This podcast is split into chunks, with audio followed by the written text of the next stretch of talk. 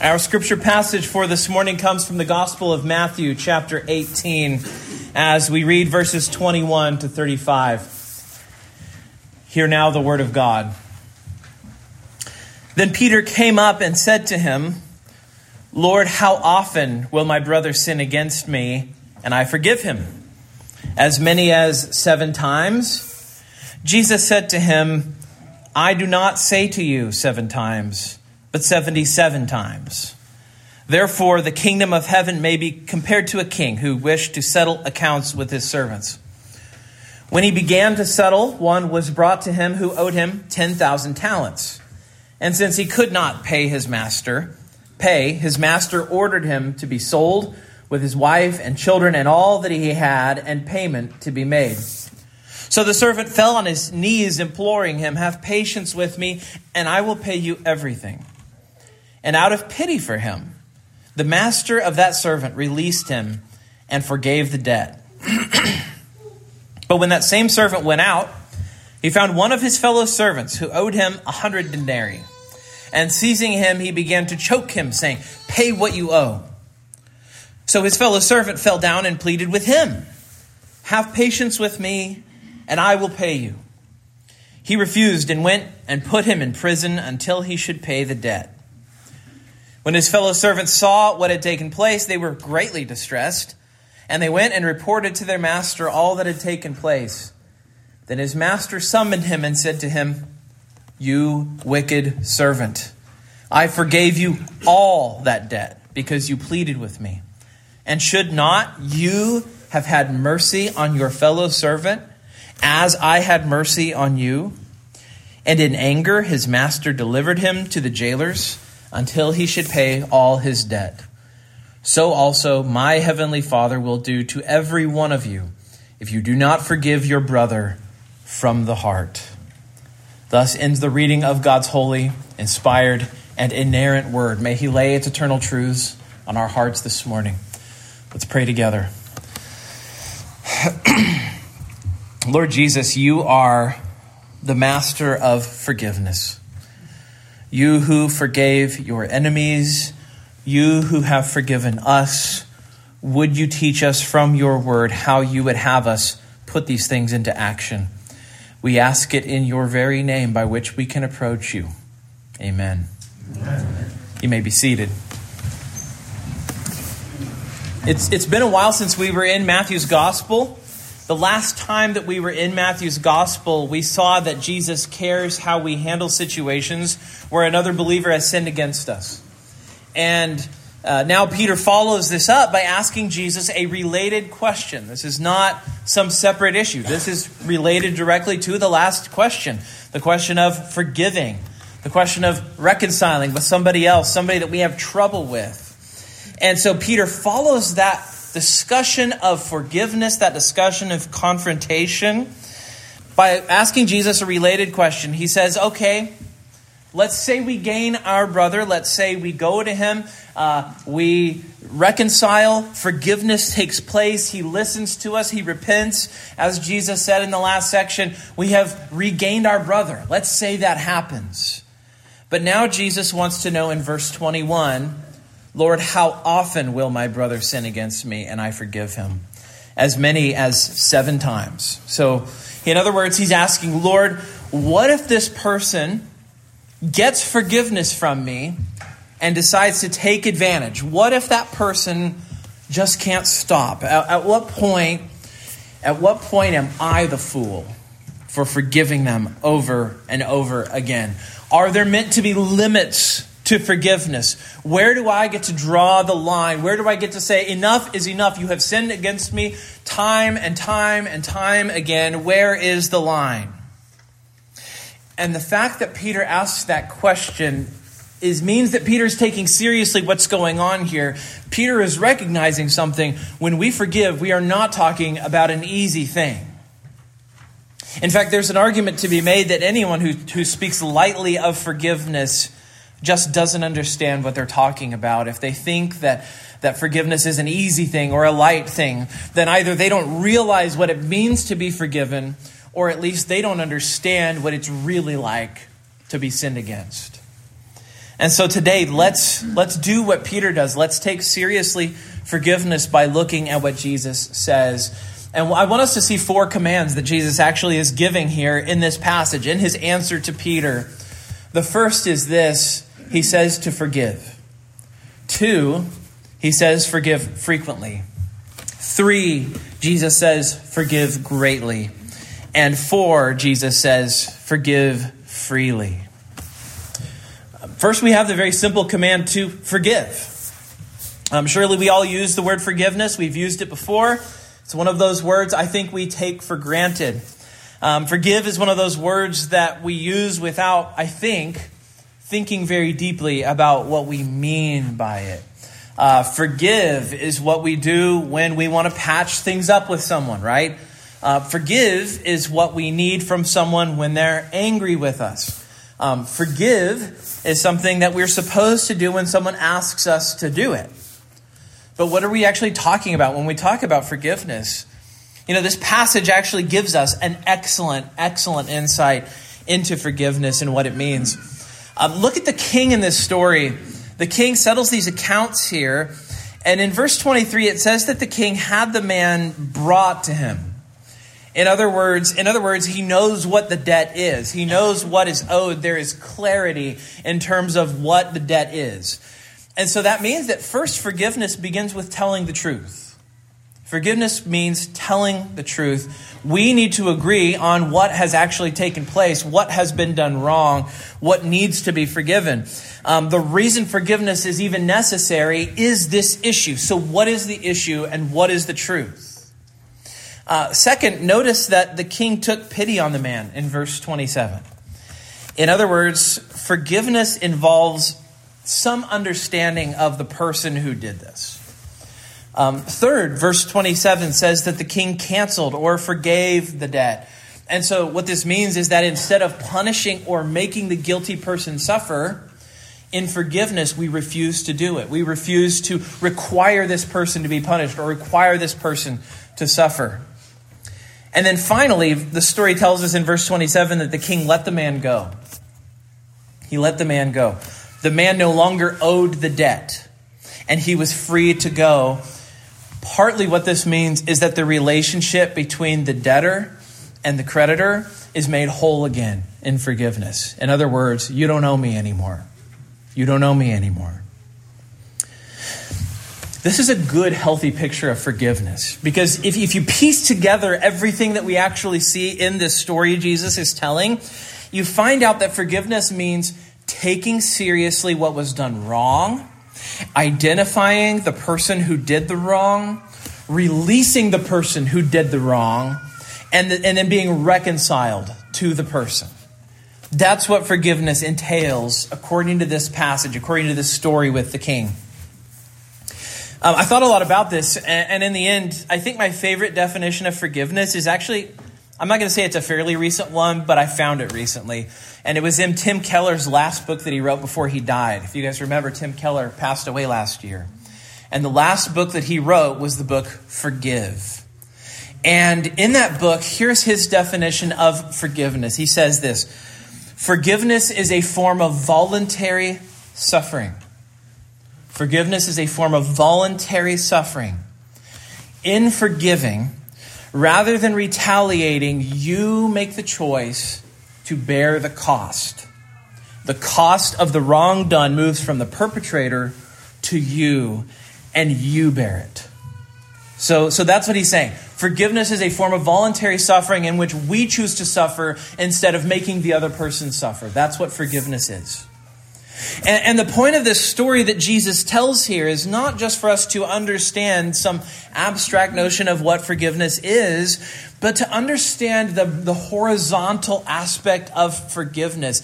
It's not just that God forgives us, it's not just that we have a relationship with a superior and we owe him a debt, but it's that he's forgiven us in the vertical and that means we are supposed to forgive in the horizontal. This is actually a story meant to provoke us to forgive each other.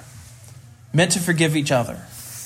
We are people who have been shown grace. That's us in the story, right? We're the person in the story who's been forgiven billions in the story. Uh, we are under obligation. We are supposed to forgive.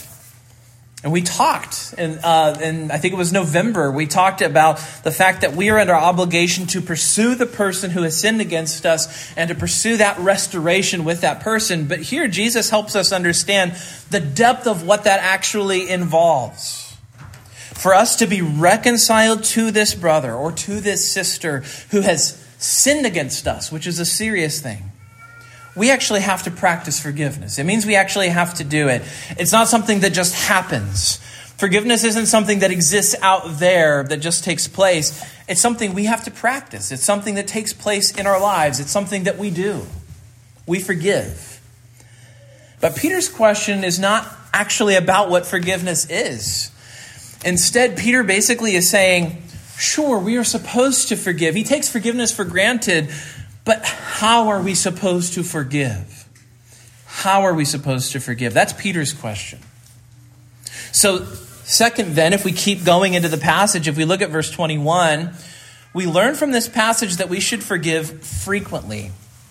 I mean, think of the think of the way that Peter actually asks this question. He says, "Lord, how often will my brother sin against me and I forgive him?"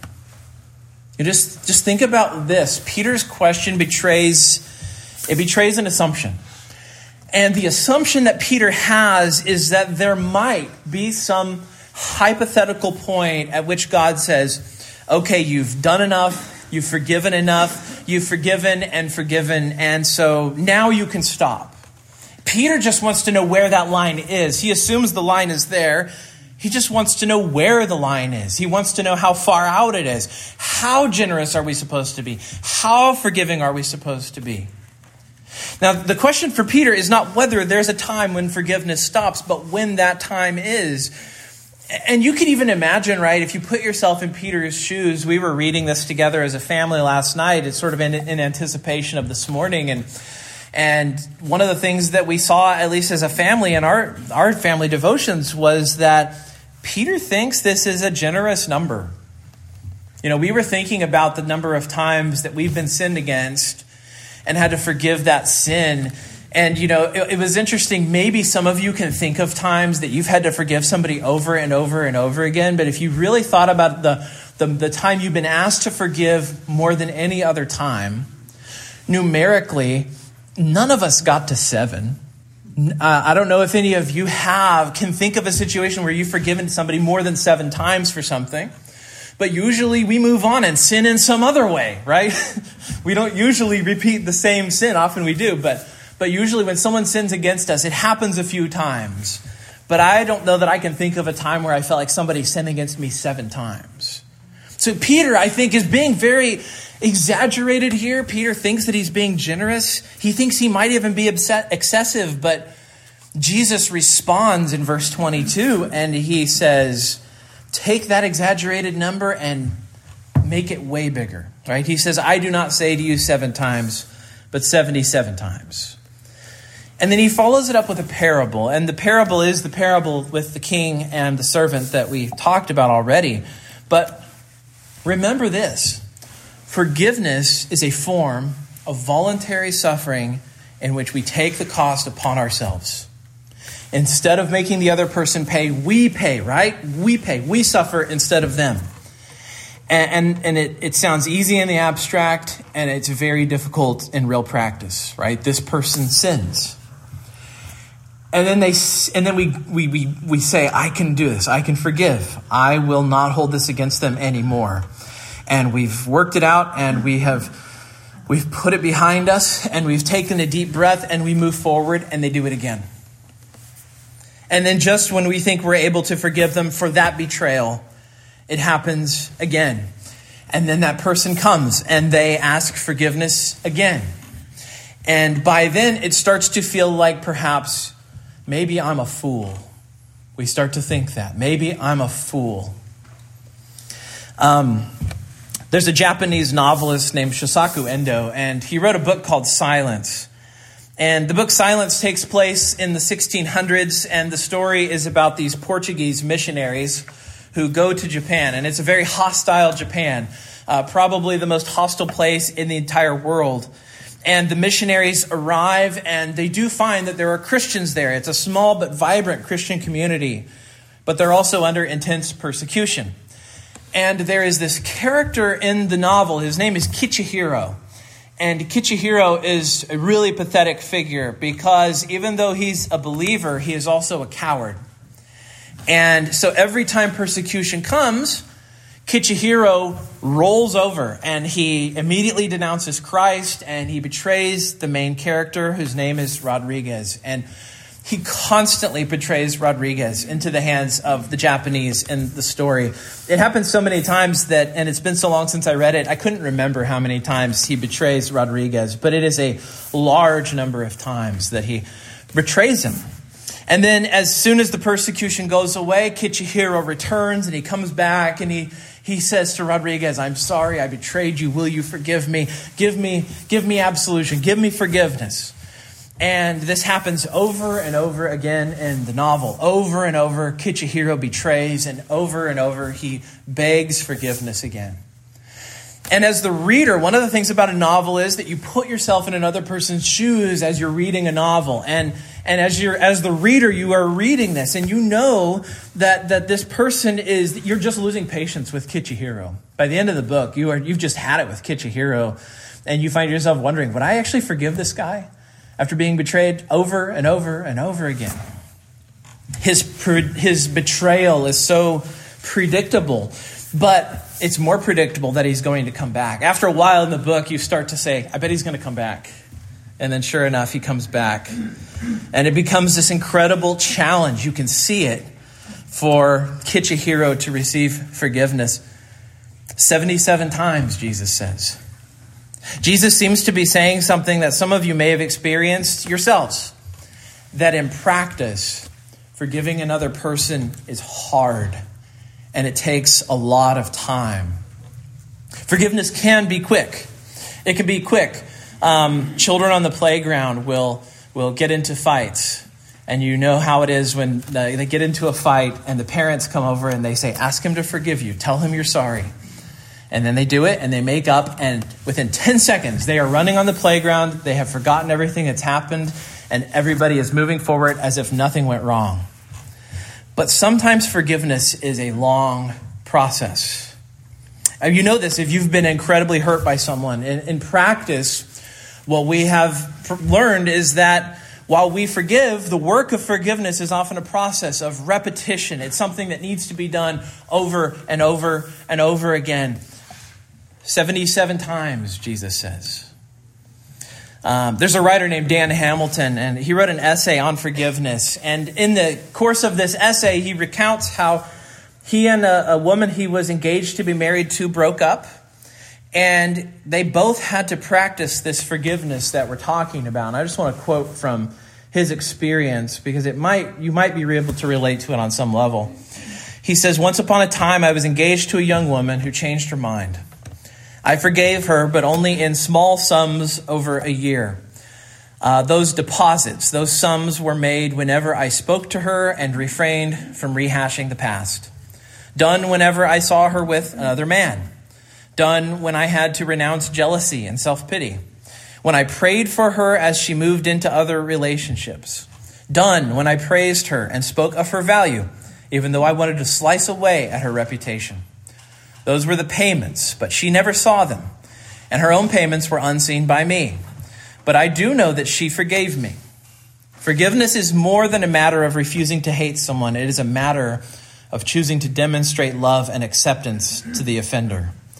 Forgiveness is to deal with our emotions by denying ourselves the dark pleasures of venting them or fondling them in the mind. Pain is the consequence of sin. There is no easy way to deal with it. Wood, nails, and pain are the currency of forgiveness, the love that heals.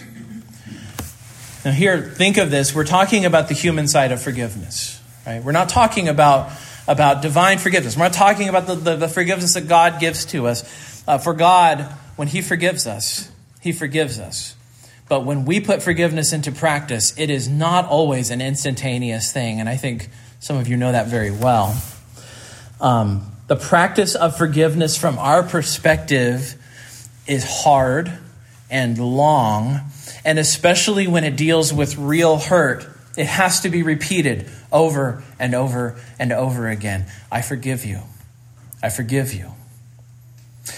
Here's an important point Jesus does not attach a numerical limit to our forgiveness.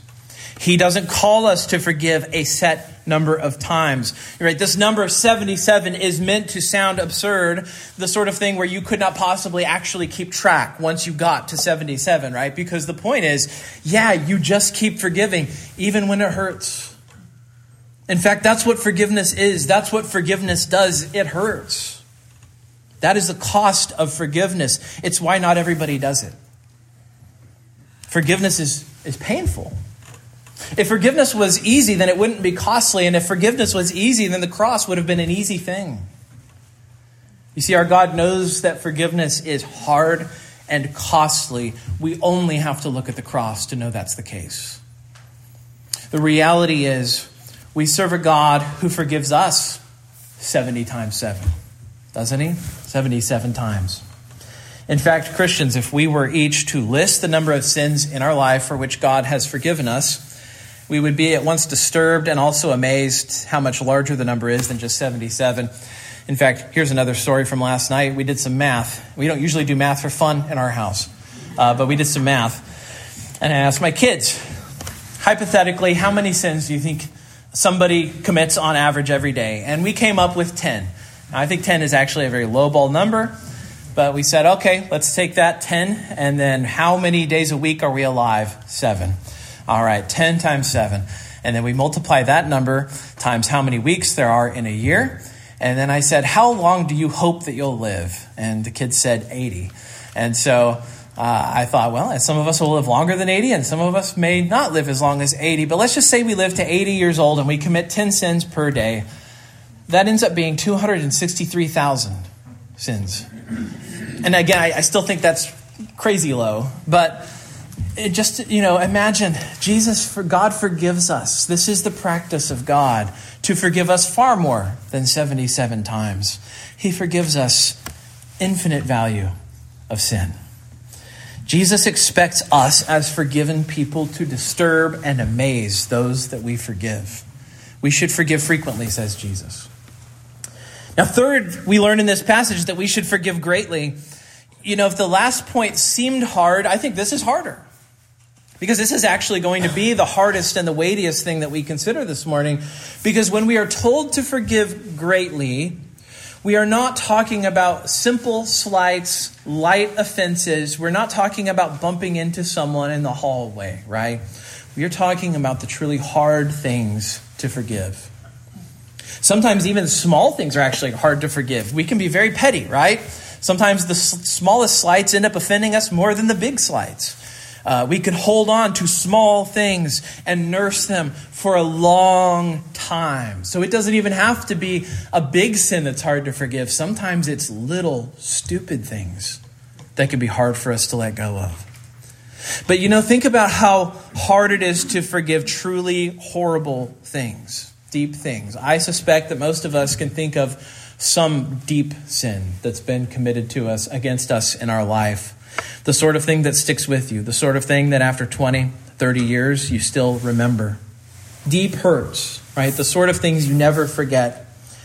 And I think most of you don't have to imagine, it doesn't have to be a hypothetical. Um, many of you have been hurt like that. And that person may have come to you seeking forgiveness, and you may have even granted it. But now you live with this tension because there is the forgiveness that was requested, and there is the way that you still feel about what happened. Of all the things that Jesus has to say, this is probably the hardest for us to really live with, right? We, we love the idea of forgiveness until it comes time for us to do the forgiving. And we love the idea of forgiveness until it ends up being a sin that is truly horrible. Look at look how this comes about. Jesus tells this parable. And in the parable, this fellow is forgiven a debt of 10,000 talents. Now, a talent was about as much weight as a soldier could carry on his back. So maybe 100 pounds of gold.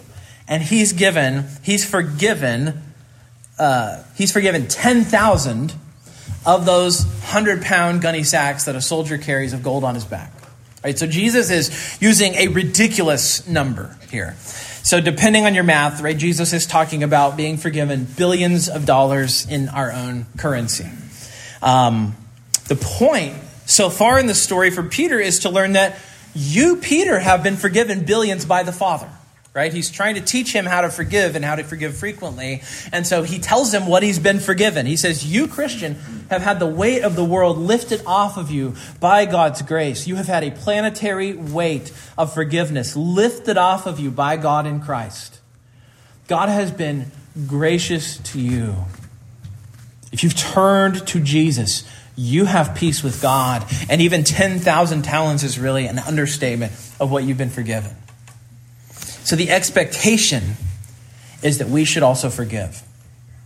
Now, here's what's interesting. Our obligation to forgive is incredibly huge because of how we've been forgiven, right? But in the story, what makes the sermon servant so pathetic is that he won't even forgive a little. He's such a penny pincher. He wants every penny that he's owed. Right? You look at verse 28. The forgiven man throws his fellow in prison who owed, owed almost nothing by comparison. Here's what we have to acknowledge the reason forgiveness is hard in practice is because, strictly speaking, it would be righteous and just to refuse to forgive. The amount is actually owed, it is not an imaginary sum.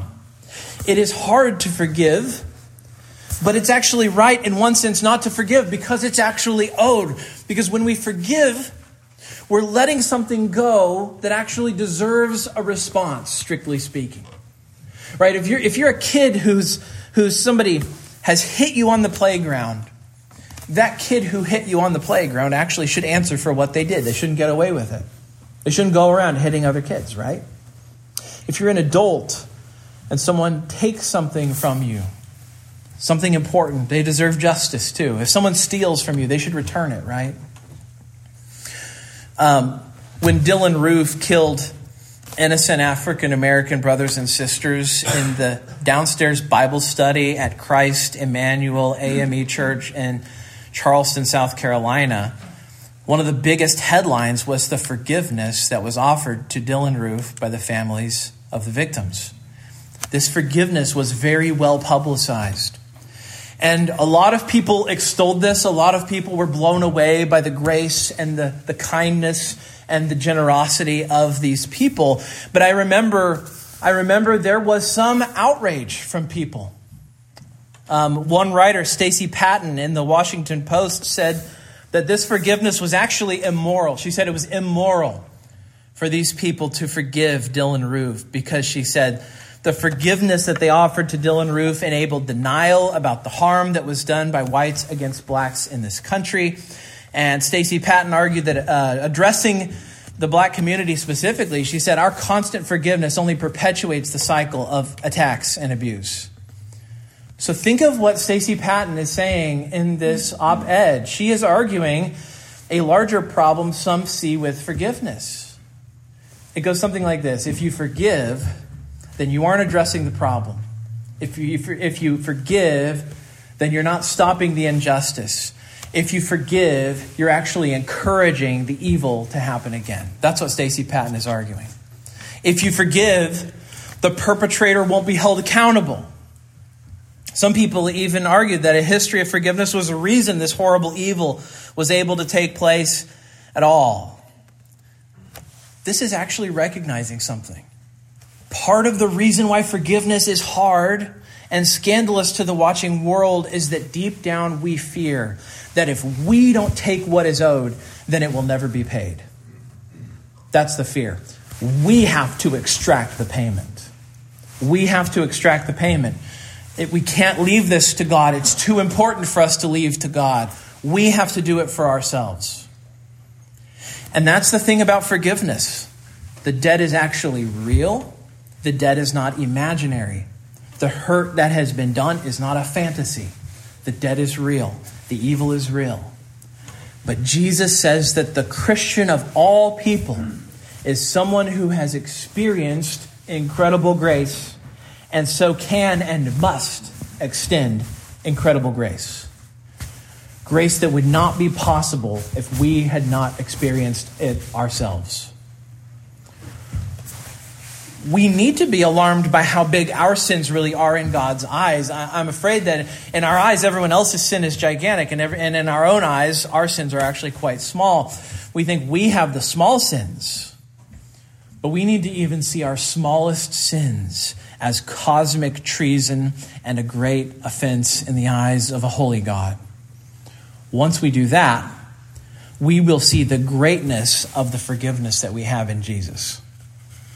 If we don't see our sin as great, if we do not see our sin as offensive, even our small sins, our so called small sins, if we do not see the heinousness of our small sins, then we will not see the greatness of the forgiveness that Jesus offers. We will think our obligation then also is tiny. We will think, well, we've been forgiven very little. This person actually is quite bad. I don't owe forgiveness to this person. I've forgiven before, but I've never been forgiven this much. When we see the truth, we will be reflexive forgivers. The forgiven person has a reflex to forgive because we think to ourselves, how can I hold a comparatively smaller sin against someone when I've been forgiven my billions? There's his hundreds, there's his thousands. That, that's the question that's meant to hang before our eyes when we're tempted to unforgiveness. How can I, who am sinful, withhold something when God, who is holy, would not? Am I more holy than God? Many of us may think that we are. We wouldn't say it, but when you see how generously we forgive, you see that it's actually true. See, Jesus is telling us not only to forgive, but he's telling us to forgive frequently, and he's telling us to forgive greatly. Fourth and finally, Jesus tells us that we must also forgive freely. We must forgive from the heart. He says it right there in verse 35. He says, So also my heavenly Father will do to every one of you if you do not forgive your brother from the heart. We've talked about the obligation to forgive. You know, if you have experienced the grace of God, then you have an obligation to forgive. But notice here that there's something more to it. It's the way we should forgive, or maybe we could put it this way it's the place we should forgive from. Where does forgiveness come from within us? When we offer forgiveness, Jesus says it comes from the same place sin comes from, right? He's said earlier that sins come from the heart. And he says here that forgiveness comes from the same location. It's an incredible challenge. Right? We might find ourselves able to say the words, I forgive. We can say it. It's much more difficult for the heart to say, I forgive. You know, I mentioned that Shusaku Endo novel, Silence, earlier. And maybe you remember this missionary, Rodrigues. He's been betrayed over and over again by Kichijiro. And then finally, near the end of the novel, Kichijiro betrays Father Rodrigues for what will be the last time. I'm spoiling the novel, sorry. And even as Rodrigues is rotting in a, a Japanese prison cell, Kichijiro, his betrayer, comes to the prison and Kichijiro begs for forgiveness once again. And he says to Rodrigues, he says, I was born weak. One who's weak at heart cannot die a martyr. What am I to do? Why was I born in this world at all? And then the narrator goes on. The voice broke off like a fading of the breeze, and then it could be heard far in the distance. Suddenly, before the priest's eyes, there floated the vision of Kichijiro, as he had been when he returned to Goto, the popular man among his fellow Christians. If there had been no persecution, this fellow would have undoubtedly lived out his life as a happy, good humored Christian man. Why was I born into the world? Why? Why?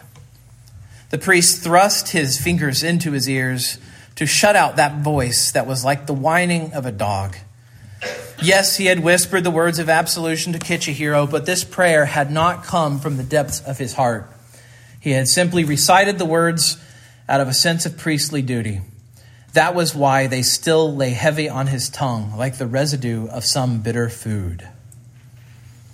This is the response of Rodrigues he forgives, but not from the heart. Which of us can't relate on some level to the forgiveness we know we're supposed to give, but we do not feel it deep in our souls? See, here's the real problem. How do you change the heart so that we're actually willing to forgive from the heart the way Jesus says that we ought to forgive? I can think of no better place to look than the actual character of God. Because when God forgives us, he does it from the heart. We know this a few ways. We know this from the text, right? Because when Jesus says we must forgive from the heart, he is teaching us by implication that God has forgiven from the heart. Um, but we also see it all over Scripture. Think of Luke 15. In Luke 15, you have the story of the lost sheep. And when the shepherd returns with the sheep, he does not just return and dutifully set down the sheep and say, I have reclaimed the sheep, and then turn and walk away. Instead, it says he calls together his friends and his neighbors, saying to them, Rejoice with me, for I have found my sheep that was lost. He rejoices.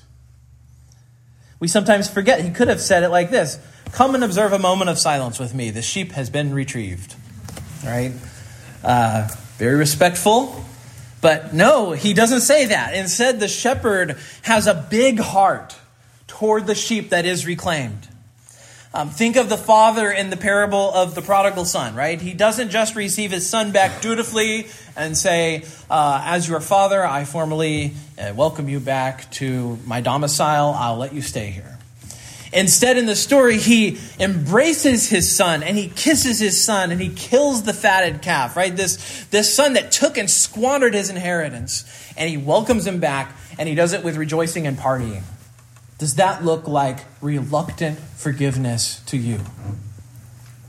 The psalmist in Psalm 85, 86 5, he pairs together the forgiveness of God and the love of God, right? He doesn't forgive as a formality, he forgives because he loves. Look what he says.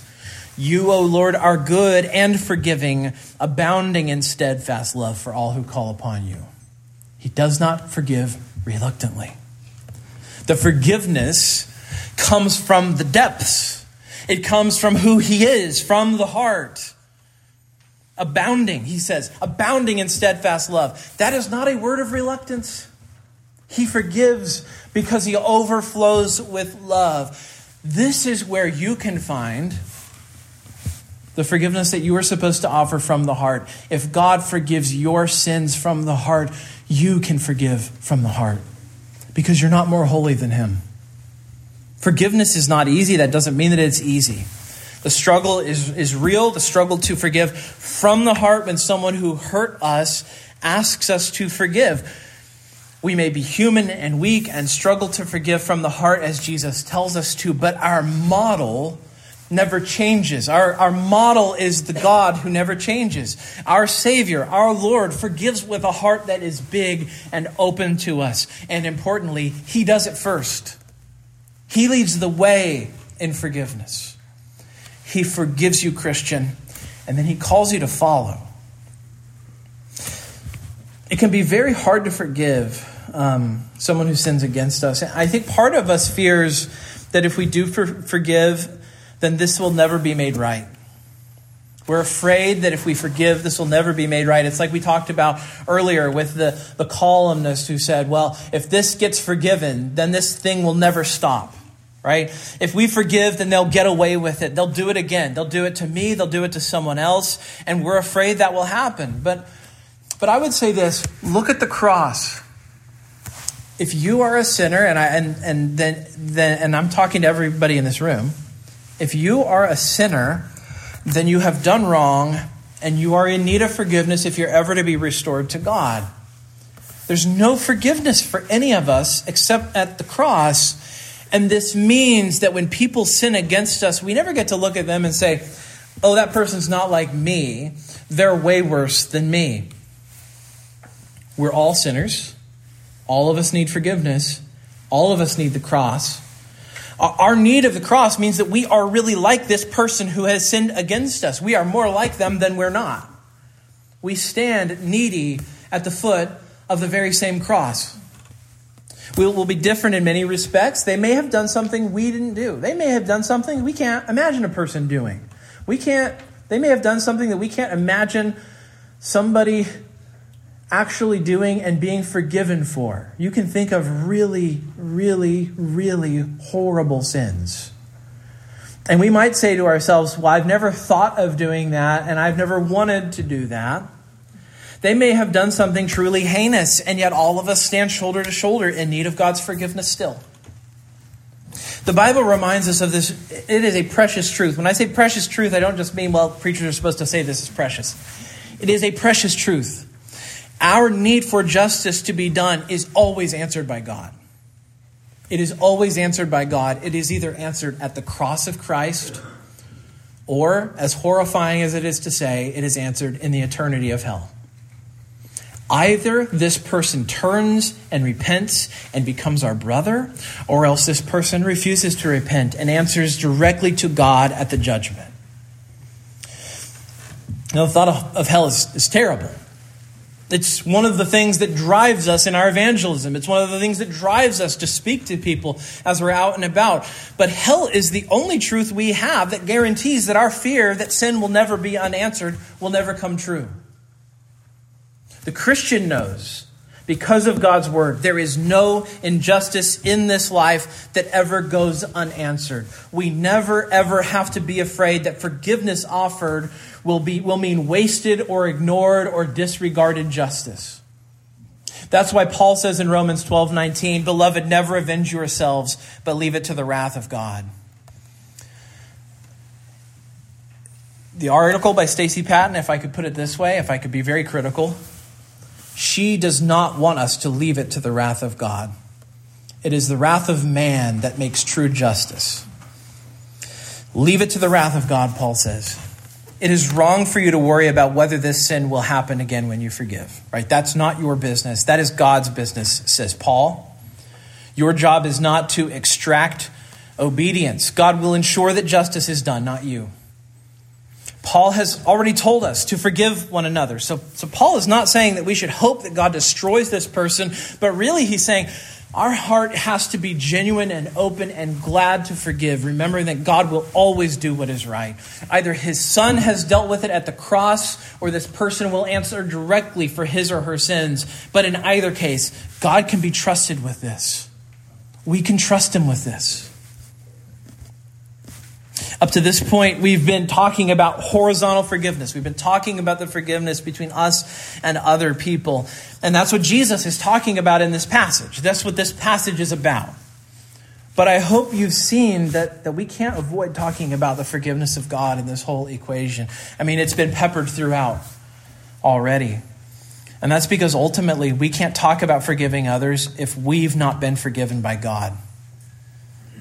This is the moment where I really must say this, and it's so much more fundamental than the psychological good that's found in forgiving other people.